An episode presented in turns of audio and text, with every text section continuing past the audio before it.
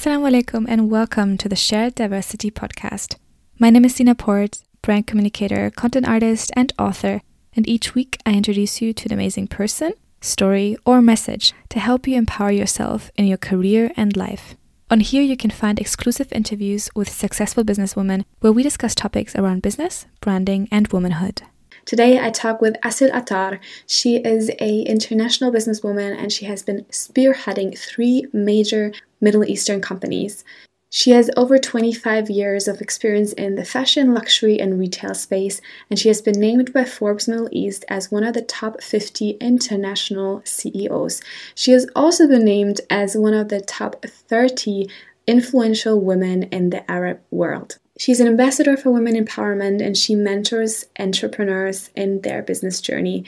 And today we talk about why women are great business leaders and why you don't need to compromise your character or your womanhood to become a leader in the business world. She also shared her tips of starting a career in retail and what her success factors are for making it from the retail store to becoming the CEO of three of the leading Middle East companies. I really think you will love this episode, and if you hear any quote or ideas that really resonate with you, leave them down in the comments, put a timestamp on so other people know where to look for it. And don't forget subscribe to this podcast and share this with someone who needs to hear this because it really helps us grow this channel. And let's get into this episode. And if you'd like to see the video version of this or any other episodes, go and subscribe to us on YouTube.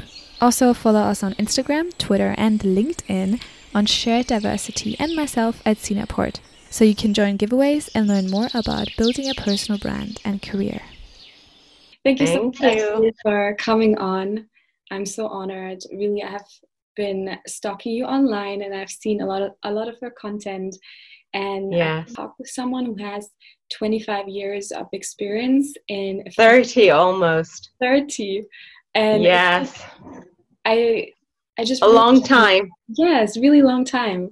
And um, i'm so happy to talk to you about a couple of topics women empowerment the business world. But first of all for everyone i will have introduced you already in the beginning but could you sum up who you are in 30 seconds Yes. So my name is Asil Attar, and I've been in the business of fashion and luxury retailing for around 30 years now. And part of my career was spent, half of it exactly was spent as a creative brand director um, into the merchandising side, and the latter half has been a CEO of luxury groups.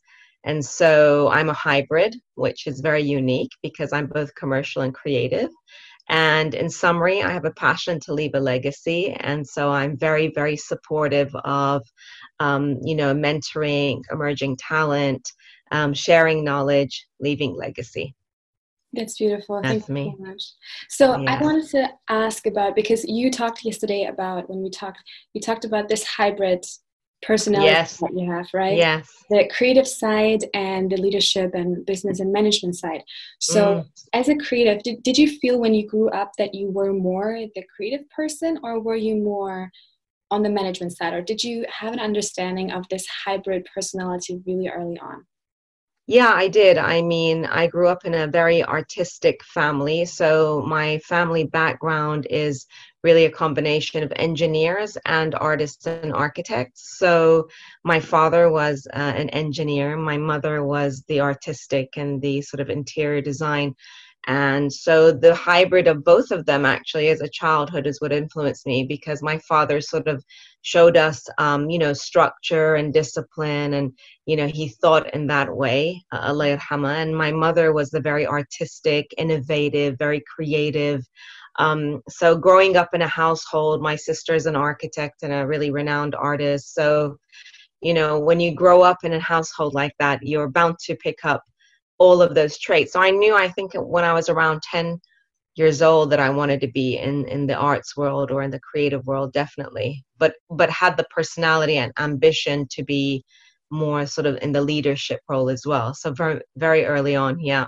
That's very interesting. I had a similar experience, I think. So my father was really like on the business field, management, managing yes. events around the world. He was traveling around the world, meeting with business leaders and like networking. He's he's amazing in networking. He knows how to talk to a specific person in the way they speak. So yes, not really code switching, but really like talking to the person he's mm-hmm. talking mm-hmm. to rather than yes, with full attention. Exactly. Yeah.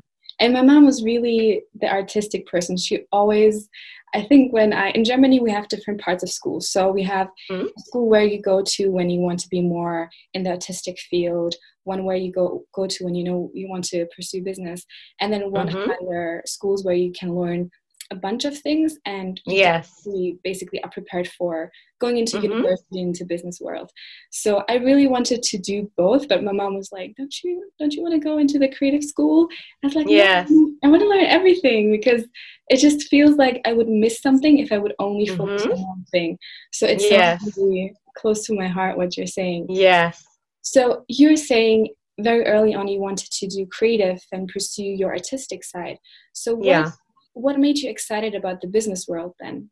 Well, actually, I wanted to do creative, but I was also an entrepreneur. So I graduated high school when I was 15. I was highly ambitious, and a lot of my uh, friends were always, you know, much older than me. So at 15 years old, they were graduating already. And so I felt like, um, what's going on? I want to be with them, you know, and I was sort of very very mature for my age. And i realized that in american system you can sort of gain credits and the more credits you earn the quicker you can graduate. So basically i took a decision at about 13 14 that i was going to work all summer do my ib and overload myself for you know 16 months straight and work really hard so I can graduate. And I just literally had no summer vacation, no break, and I just locked myself away and studied really hard because I really wanted to start university. So I, you know, I joined university when I was 15 years old, and everybody around me was, of course, so much older. But I, I fit in because, like I said, you know, I, I had that sort of, and then my ambition when I reached university was American university as well. I'm like, hmm, my friends are graduating again and they're starting their own businesses or getting jobs. How do I do this? So I did the same again. And then I graduated with my bachelor's at 18. So, you know, I was very ambitious, not just creative, and then uh, set up my own business actually at a very young age so you know being an entrepreneur my father's an entrepreneur as well and seeing that. So mm. you know that was very early on. It's uh, so i did both from the get-go you know i studied i, I graduated but then i immediately started my own uh, business as well.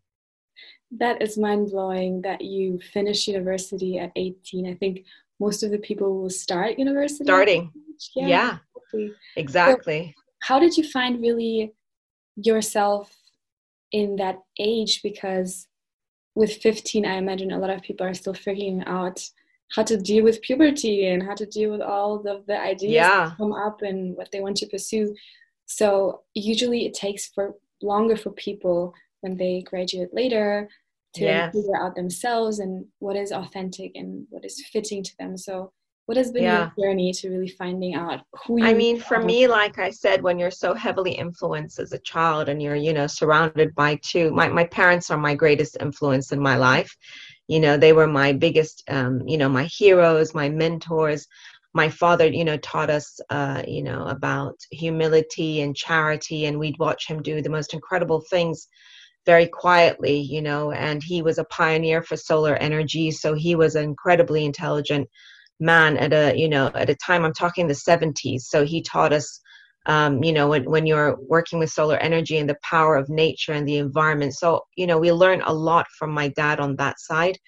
And then from my mother it was about you know um, etiquette respect you know being refined um, values. Uh, she was a very empowered woman. I mean she you know they she i mean both of them left the middle east when they were 15 and 16 and they went to the states. And so you know i mean i'm talking back in the 50s you know they got on a bus got on a plane. My father got a scholarship ended up in, university of southern california. So you know they they very much were our heroes from all all of my siblings. You know we learned so much from them and grounded by the values that they had. So when you have that you you sort of um and it, you know we, we were traveling a lot because of my dad and I guess, you know, going different cultures, different places, you know, experiencing bullying, fitting, not fitting, all of that really shapes you a lot younger, earlier. It's not, you know, we, we didn't really we weren't born and stayed in a specific country until we were sort of teenagers. We spent most of our childhood traveling. So you learn to kind of fend for yourself and you learn to be a lot more global. So I think in turn that makes you definitely more mature. So that's mm-hmm. why you're sort of absorbing so much more. So at 15, I was pretty, I mean, I wasn't certain of um, my career path, but I was definitive that I wanted to sort of study the arts and and you know have my own business and because that's what i was surrounded by as well yeah yeah and i was much more mature really yeah. i really was i mean at 15 i i behaved spoke and acted like a 20 something year old you know do you yeah. feel you lost like the years of figuring out you know no way no way not at all not at all you know my, actually while my you know my peers of my age were really trying to figure it out. You know, I was in university. I mean, I figured it out sort of, you know. Yeah. So I don't feel like I missed out, you know. On the contrary, I think I gained by now that I know what I want, so how do I go ahead and do it rather than wasting the time trying to, you know. Um, and I've been very decisive. I mean, one of my greatest leadership traits to this date is decision making, you know. I'm incredibly decisive and don't procrastinate. So I will take major decisions very quickly they're informed but you know but that's just because of the nature of the person that i am so yeah. i really want to go into that because i think for a lot of people there's and i myself have the same pr- problem i really have to fight procrastination not in a form of I don't feel like doing something, but yeah, I don't see the result straight away, and I know I have patience problems, and that's a big part of it. So I procrastinate on doing something because I feel maybe there's a better way to do it, or mm-hmm. this way is gonna take too long, and people are already ahead of me in this field. So, what are your most influential tools that you have in your pocket to really make decisions and not procrastinate?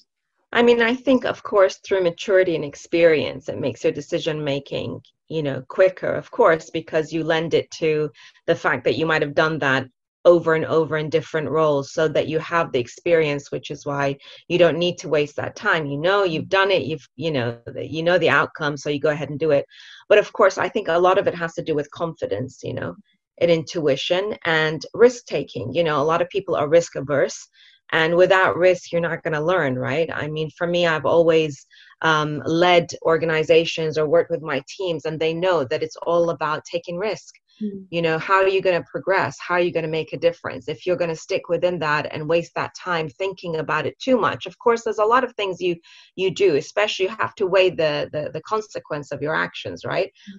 If it's not, you know, detrimental, um, then you you know i always encourage it because that's the way you learn right i mean you know it might go great it might go bad but if it does either way you're learning so it mm-hmm. has that confidence i think has a lot to do with it right and self-belief mm-hmm. um, you know believing in in your ability and your capability and not spending too much time doubting your decision um, because a lot of times if you're spending that time then there's got to believe in yourself. There's a reason why you're thinking the way that you are. There's a reason why you want to take the decision that you have. So there's a level of confidence to have to make that in the first place. But it's that final step that you think, yeah, I'm going to do it. And if, you know, that's the point where I'm saying you just need to do it because what's going to happen like i said you're either it's either going to be wonderful or either going to be a learning for you as opposed to oh my gosh this might you know um, I, I might fail, or you put these negative connotations build around it, and then you're psyching yourself up, as opposed to thinking, I'm going to learn actually. Even if it doesn't work out, it's a learning, so you move on. Life's too short. yes, yeah, that's very yeah. True. I had this thought this week where in the past few weeks and months, people are talking a lot about privilege. And I feel mm-hmm. apart from the obvious privilege that comes with systemic institutions, um, yes, social status, uh, gender, mm. race, yes, nationality. One privilege that I feel is a, has a big part to do with your upbringing mm-hmm. and the fact that you have access to belief. So I believe I believe belief is a big privilege because whether that is believe in yourself or believe yes. in that anything is possible if you put your mind to mm-hmm. it that's a big part of my journey where i felt this factor belief made a big difference in my life because even if there are some downturns or what people call failures if you have belief you can always come up and out again. You can find yes. ways. You can be persistent in in what you're pursuing. So that belief privilege has a huge role to play. And as you say confidence and belief was a big part of you becoming a yes i mean for me belief is iman right? I mean for me i have a tremendous amount of faith. Mm-hmm. faith is what guides my every decision. So for me my checklist is it is linked to my faith which links to my values. So that's why i have that confidence you know because i know it's very simple for me. My my methodology if it's halal if it's right it's right. And if it's wrong it's wrong. And you know there's no human being on the planet has not got that in them. Now it's your choice whether you do something right or wrong but you have the coding and you're you know intelligent enough to recognize. So it's that belief system in me you know that makes me always you know make sure that i'm on the right path and every decision i make is literally linked to that. You know is it the right thing? No matter how big or small i've never compromised. I've walked out of huge senior roles. I mean huge roles because my values just did not um, you know uh, align with the organization because i have a very very firm foundation you know? So for me belief is not just believe in myself but it's the faith that guides every decision. And i think when you put your hands in in that sort of you know powerful belief system then that gives you that support right? That greater support which in turn gives you that confidence because you know you mm-hmm. know you know somebody has your back.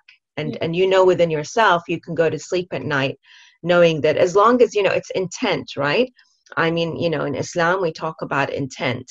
So if your intent is pure mm-hmm. um, it helps guide everything right? I mean that's the most important thing. So these decisions that you procrastinate your intent is your intent is you know when you make a decision is never to hurt a business make a bad decision hurt somebody. Your intent is to do a good thing. Now whether it's the right thing or that that's that's by default will come out naturally you know but i think you know when we talk about belief it's an sort of all encompassing uh, system. Yeah, yeah. just all parts of of your work yes. life. So I want to talk a little bit about your journey. So you were the first female CEO of three leading Middle East groups. Yeah. Yes. Kind of, can you tell us about your journey and what has changed from the beginning to really progressing in the height of your career in the fashion retail space? Yeah, I mean, for me, you know, it's hard work. I'm always saying, you know, people look at the outside and they think, you know, mashallah, you've achieved this and you're a winner of that and you have this award. And I'm always reminding people, you know, I worked incredibly hard. You know, these were not handed to me on a silver plate. You know, I, I worked, I've been working 16 hour days, 17 hour days for 30 years, no weekends. I work exceptionally hard. I've, you know, I've only had maybe two holidays in my 30 year career. I'm talking wow. about, yes, yes. So, you know, I have put a lot of effort. Yeah, I don't have, um, you know, I look at people and say, well, where are you going on your summer vacation? I haven't had that for 30 years. I don't, you know, I mean, it's my, my, I've worked and put a lot of effort, and therefore my journey has been mixed you know it's it's been with challenges it's been with amazing highs incredible opportunities but also lots of different obstacles you know moments where i've not had the greatest of bosses and i've been made feel very very you know um like they you know broken you know you endure especially as a as a female you know in in a, in a world that is very competitive mm-hmm. um and that very few senior executives are women so there's a lot of uh, you know challenges that come with that you know and so from the insecurities of the people around you. So you face a lot of challenges but then every single time you have to get up and, and continue and you you know you have that end goal and that end goal you can't let others uh, hinder your progress mm-hmm. you know and if you have that ambition uh, and drive then you're going to want you're going to achieve.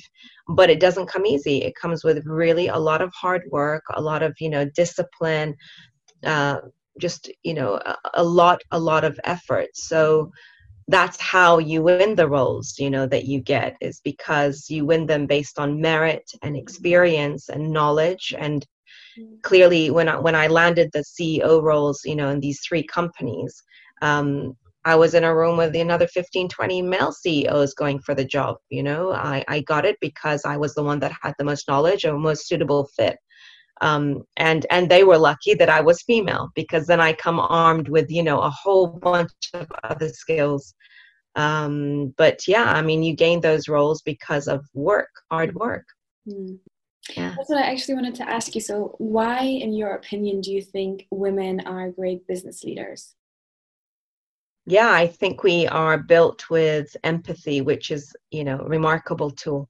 Um, and we lead with emotional intelligence you know we we think with our heart and then we act with our head you know? It's so every thought that i make is uh, it's not cold cut right? Because i'm thinking always as women we think you know who is it going to affect uh, what are the consequences of this? You know how's it going to impact the business? How's it going to impact my team? Da da da.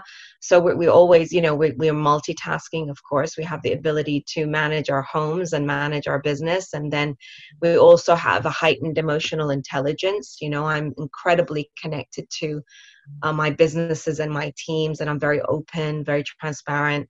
Um, that's how women are. And so you know we're, we're you know for me it's people first and then profits because profits are the consequence of people right? So it's always been that and i think when you speak to women in, in leadership roles they'll all say very similar things that it's about the empathy and the approach right? It's very considered uh, whereas you know male uh, sort of psyche is very factual right? It's very direct. Mm. You're, they're not considering the sort of ripple effect of a decision uh, and those are the key differences.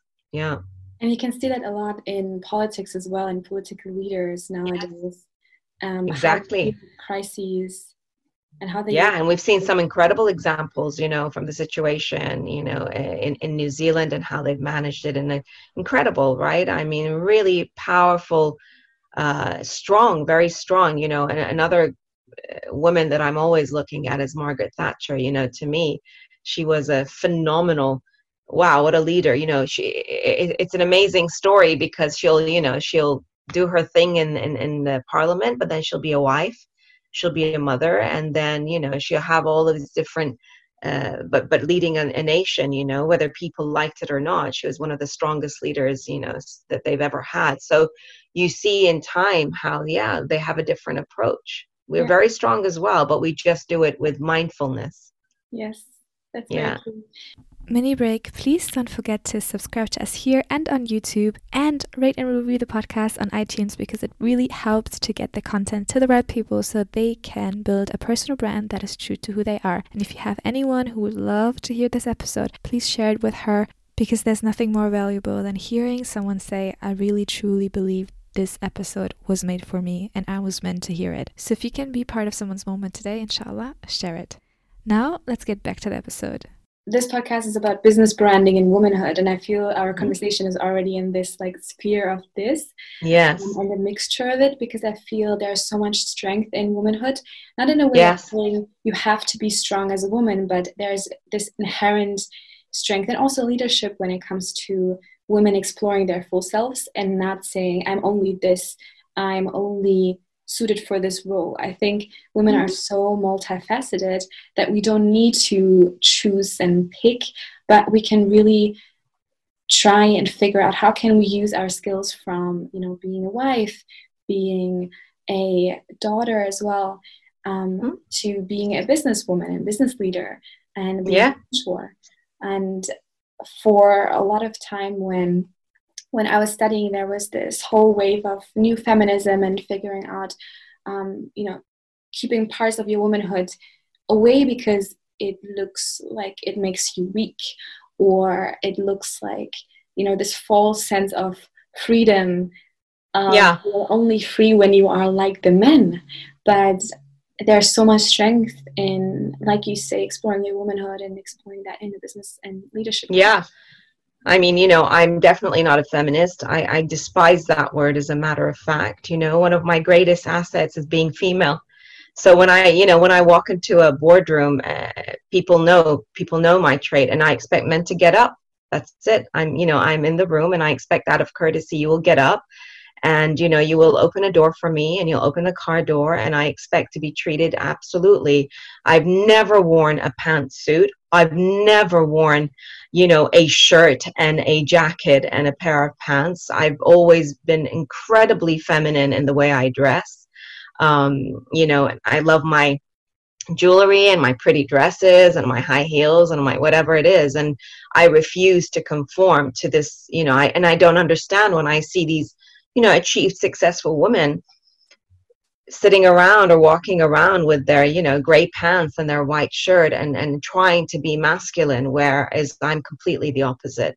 You know i want to be treated like a lady and respected like one. And at the same time i have a voice and an opinion. And it's it's you know so this concept of uh, and it, for me it's never been about men versus women. Mm-hmm. i absolutely don't agree with that you know for me it's an equal partnership and and i'm not it's not us against them. So when i'm often doing sort of talks on women empowerment um, i always say the disclaimer at the front that you know that i'm not interested in having a conversation where women are just going to be talking about men this and that and we you know that why aren't we and just moaning and groaning about it? That's not my interest. My interest is we're incredibly equal. I always invite my husbands to all of my talk my husband to all my talks he's a huge part of my life and my anchor. So you know for me it's very very equal and i work incredibly well with men.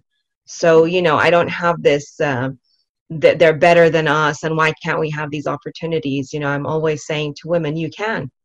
Yeah. You, you can. You just have to work hard and you'll you know yeah. you'll gain the opportunity. Yes it's harder and granted it's a small percentage of executives that have those roles but then it's up to us to start strive and make the difference yeah. that's the thing you know and uh, and you know i've proven it time and again right? Time and again that you can achieve but you just have to put out. You have to really work hard.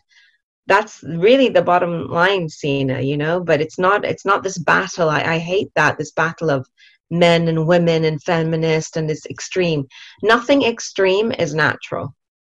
You know everything in life is a balance right? Balance yeah yeah very true and it yes. doesn't mean that you only have there's only one role or only one idea of womanhood that exists that you should comply to, right? No. One is defining it for themselves, but it's just defining it for yourself and not in comparison to a man or yeah. to another person. So no. yeah. yeah. It's realizing your own potential. Exactly, and going really deep into that. And then it comes back to being authentic and figuring out who you really are. Mm-hmm. And understanding yourself yes disattached from someone else's expectations or opinions so i want to talk about role modeling because one of the things that you believe is in is surrounding yourself with the best in the field and yes. i know for myself i think my life changed when i changed my environment and they're saying you know the four or five people you spent most time with they reflect who you are and i really yes. think that that is true because the people you surround yourself with their traits and their values and their behaviors and their ideas become your own just by matter of mm-hmm. closeness to by natural yes yeah naturally so i wanted to talk about how do you find a person that could be a role model and what is the difference between a mentor a friend, and a role model? Yeah, sure. I mean, for me, like you said, I've always surrounded. Well, there's two things, right? There's my uh, mentors in life, right? And then there's my mentors at work. For me, my mentors throughout my career have been direct and indirect. So one of my greatest mentors was Muhammad Al Fayed for Harrods, which might surprise a lot of people because you know there's the press perceived him in a very different way. But for me i, I got the privilege of working directly with him and, and he taught me about the power of communicating with your teams. You know every single day um, one of the greatest things i've ever learned i mean i joined harrods twice in my career. One as a salesperson when i started my career from ground zero.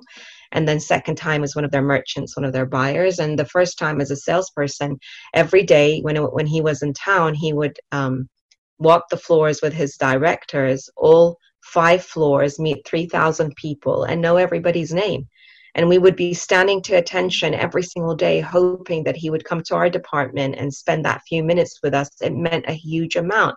You know as a salesperson for me it meant a big deal to see my chairman you know take that time. And then we'd, we'd watch him and he would you know stand and meet everybody and spend time with the customers and give lollipops to the kids. And he was fully engaged. And for me that was a huge impact you know in my early 20s and as a salesperson to have the opportunity every day twice. He'd do that twice. And you know going five floors and 3000 people twice a day that's a you know so that's basically all day long. He's just mm-hmm. walking the floor and making sure that everybody's happy his customers are happy and speaking to his directors he taught me how you know being on the floor being with your business being connected remembering people's names little things that he would do like you know his his cookie jar or his lollipops or the sweets all these little things i'd watch and i think that's pretty amazing you know that someone was so connected to his business and then he would leave the room supercharged. You felt like a million dollars you know? And then i had indirect mentors you know in other businesses that taught me what never to do so they weren't you know i was working directly with him so he taught me a lot about experience like Muhammad Al Fayed about brand and experience and the magic of you know branding and what makes something unique. At the other hand i had some mentors who you know were indirect. They were my bosses and they taught me wow i never want to be like that. You know i never want to talk to people like that. I never want to act in the way. You know i never want to feel like you ever made me feel and so that for me is also a different kind of mentorship because of every journey you know mentorship is not for me just a scheduled uh, once or twice a month that i find somebody. You know i'm always saying to people of course that is a traditional mentorship. You know you find someone that you can connect with that gives you a structured feedback that you know you can have some uh, open discussions with etc but at the same time mentorships come, comes from everything. You know you, you can you, the rock might be an indirect mentor for many people right? Because you're you're listening and you're really being inspired. And that's the key. It's being inspired and feeling positive. I think that's the role of a mentor and that's why i love doing it. Mm-hmm. um, and then also you have to have a mindset that you're both learning right? Uh, for me, I'm always, you know, coaching mentors when they mentor, and I'm saying to them, you know, it's not about you just talking at someone about your experience. It's a lot more to do with you listening and then learning, and then really, you know, it, it takes a lot of effort, right? Mentorship takes a lot, and it's a two way conversation, whereas typically, you know, mentorship sometimes sways into one side to, you know you're, you're with that mentor and you're you know okay you'll ask a question they'll be talking at you with their experience, but it's about your experience, how you're going to shape. They're trying to shape you to become the best version of yourself. Mm-hmm. And I think also uh, often it's misconstrued because you think you, you find a mentor and you think I you know I, I have so many people approach me every day you know and it's humbling because they'll say things like I you know can you mentor me I desperately want to be like you and I will go back and I say, you know, sure, of course, you know, I'd love to mentor you and whatever, but you've got to be the best version of you. Yeah. You, you, know, that that's you know the the biggest challenge between a mentorship and mentee that mentees have to understand. You have to be the best version of yourself. And when you understand that, then you can achieve. But if you're desperately trying to be that other person, you know, the reason I am today is because of the life journey and the circumstances that have allowed me. And you have to find your own path mm-hmm. and your own journey. And then that will lead you to be the best. Maybe not the CEO, maybe it's, but the best of what your potential is. Yeah. So that's sort of in a nutshell what mentorship. And I mean, friendship is confidence, right? You're you're my confidant. You're the one that supports me and doesn't judge me, and you're there no matter what, through thick and thin, like they say. Yeah. Mm-hmm. So I mean, uh, but yeah, I mean, throughout my career, I've had very different kind of mentors, um, and it's been very interesting, very interesting. But it's shaped the way I mentor as well today. Yeah. That's very interesting that you say there are direct and indirect mentors, and I feel that's so important. So, I'm currently writing a book on personal branding and figuring out your talents and how to put that into a package to bring to the world and really become the version that you want to be. And mm-hmm. one part is role modeling and the fact that you cannot be what you cannot see. And mm-hmm. there's role models and mentors everywhere you just have to look you can also yeah. be mentored by science and by you know mm-hmm. how nature works you can yeah. be mentored by historical figures that don't exist anymore yeah yeah of course by um, by uh, fictional characters as well.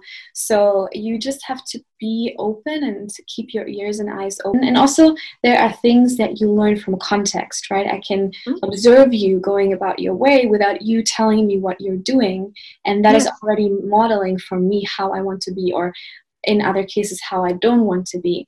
And mm-hmm. that is such an important part where people have to be more active in pursuing mentors on their own and listening and doing the work, like you say, other yeah. than leaning back and saying, I just want to hear what you have to say, and then I'm mm-hmm. going to figure out if I want to apply it or not. That's not how it works, right? No, it's not. And a lot of people think that is how it works. Um, you know, so there is there's a commitment for both, and there's a lot of effort goes into mentorship. You know, huge amounts. So, you know, I think they they maybe misinterpret uh, mentorship for coaching as well. Coaching is very different that's a whole other take, you know. But at the end of the day, when you're looking at mentorship, it's really people that are insp- inspirational to you. So they don't have to be, uh, you know, a specific physical, you know, meet, encounter, structure. I, I don't believe that. I think you can do it through indirect mentorship as well. Yeah. I want yeah. to uh, finish up with two things. One is any career tips that you have for young women who are starting in the fashion retail space, especially in the current situation, what do you want to give them on their way?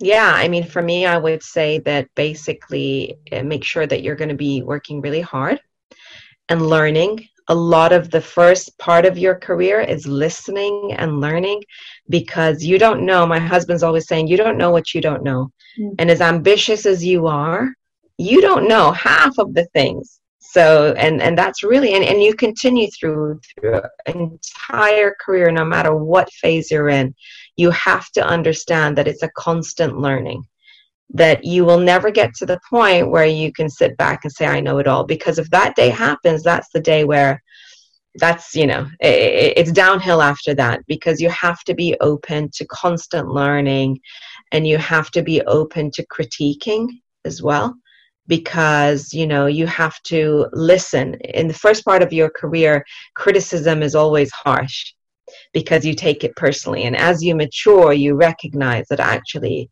good or bad it is constructive. And so therefore really listening to that constructive feedback really taking it in mm-hmm. uh, is a huge part of it. And also to recognize that you are the one person stands in your way. You know we spend a lot of our time thinking well i didn't get this because of that and he didn't allow me and you know i've always been in this position because i've never had this uh, i can't you know get this salary raise or i can't get this new promotion or if you spend most of your time talking like that and putting your energy in that then obviously you're not spending enough time putting your energy in actually learning and then evidencing because truly you do get that career path, like I said, if you're working incredibly hard and it shows leaps and bounds, right? Mm-hmm. And then find yourself an amazing mentor directly or indirectly. You know, everybody needs to be inspired. And I think that is incredibly important now more than ever. There's so many people that have now lost their jobs, have been furloughed, uh, have no idea of what to do next. They've always been used to this consistency you know they've been in a role maybe for so many years suddenly they have to be innovative suddenly they have to become entrepreneurial. We discussed that yesterday. Not everybody is built like that and therefore that becomes really challenging and people get very um, you know they're it's it's a tough place to be right now. So i'm always saying that you don't have to have the right solution. Nobody has the right answer but the most important thing is you try. Yeah. Right and you're not you stop judging yourself and saying you know i can't do that because i've never done it. Mm. i don't know if i'm going to succeed in that. I'll just continue looking for a job. You know you have to try and you'll surprise yourself and really maybe go for the thing that you've always really wanted to do. This is like the opportunity when yes it's really tough but maybe this is also an opportunity for you to live the dream that you desperately wanted. And you sit at your desk and you're like, God, I wish I was doing this. Maybe that's the time when you're actually, you know, going to do that. So, yeah, so really have faith, keep your spirits up, you know, have that self belief and confidence. And, you know, that will take you places, definitely. Yeah, and especially right now, I created this video called um, How to Grow Your Career During a Crisis. And mm-hmm. the big mm-hmm. part that you're saying is keep be flexible and also build your personal brand because right now it's a time where you can show what yeah. you're capable of, what you're made of, what's what's your skills, your experiences. Yeah. And when avenues yeah. open up, people are gonna say, We need someone here that has your experience, you know, you have done this, we are exploring this, so come on. Mm-hmm. Or I want to hire you, I want to get consultancy from you. So you just have to build yeah. your brand in, the, in these times and not yes. the structures you have been relying on because yes. these are slowly crumbling. Um, but one of the things is I love that you're saying is criticism. The harsh criticism is often the ones that hurt and where you just shut your ears and you don't want to hear. But it's so important, and you don't need to think about how the criticism is voiced. It's more is exactly. it constructive and also who it comes from because there are some people who want to put you down um, they don't mm-hmm. really care about you succeeding, and then you might not need to listen to that part of criticism. Take it, don't take it personal, and and let it out again. But listen yeah. to the ones that you really know who want to be part of your success, and yeah, to- and you're lucky if you get criticism. You know, I'm always saying to my teams, the ones that I sort of focus on the most and push the most um, and really like critique a lot and push them to the edge because I know they can and so again i have a disclaimer and i said you know if i focus if you see me focusing on you specifically pushing you driving you making you do it better and again and again and again those are the lucky ones because i'm really giving you a lot of my attention and i'm giving you really great fact right? The ones that i have no time for and that you never see me with are the ones that i know they're just not you know uh, have the investment. They're not going to take my time and all of my value because i know that they're typically not going to do anything with it. So therefore you know absolutely when you get that proper critiquing as harsh as it is you need to listen because they're actually doing you a favor. You're very lucky if you get critiqued.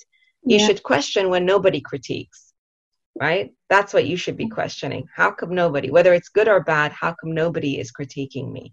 And yeah, you're you're smart enough to recognize those that are doing it just to you know cause negativity, uh, but you're also incredibly smart enough to realize that those that are you know brutal conversation is fantastic. You should encourage it, and you should if you don't get, get critiqued, you should request it. Mm. You should ask you know you should constantly be the one to say you know what do you think of this? Did i do it right? What are your thoughts? Can i do it better? How can i do it better? Um, but it takes a lot out of a person to then do that because you don't want to hear but you should because that's going to give you i mean that's invaluable really. Yeah. yeah. And over time you get you make it less about yourself and you make it more about yeah. how to grow. So it, it really exactly Exactly. Okay, last question is actually a question that you can ask the audience. So, what we do is anything that we talked about, that we discussed, we want to hear mm-hmm. from the audience what their viewpoint is so they can leave it down in the comments. So, what's your question for the listener? So, my, my question to them is How are you seeing this new phase that we're going through? What is it that I'd love to hear the innovative thinking that's happening? You know perhaps we have some budding entrepreneurs who've done something that they've you know they're kickstarting now.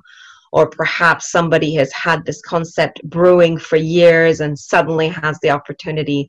So i'd love to know how people are using their time. You know a lot of people in the first phase of the pandemic spent a lot of time educating themselves. So many people went back and did you know master classes short courses you know read a lot more and invested in their knowledge and i really would love to see you know fast forward six months how is that now surfaced? You know what is what is it today that you're doing? And what is the opportunity that you see in today's new world? That's my question. Beautiful question. So leave it down in the comments and share your diversity. And i want to just thank you so much asil for coming on. No it's a pleasure sina. Really great to be here. Thank you so much for hosting me and thank you for taking so much time. I want to know is there anything that you want to share with the audience, anything that's coming up that they can be excited about?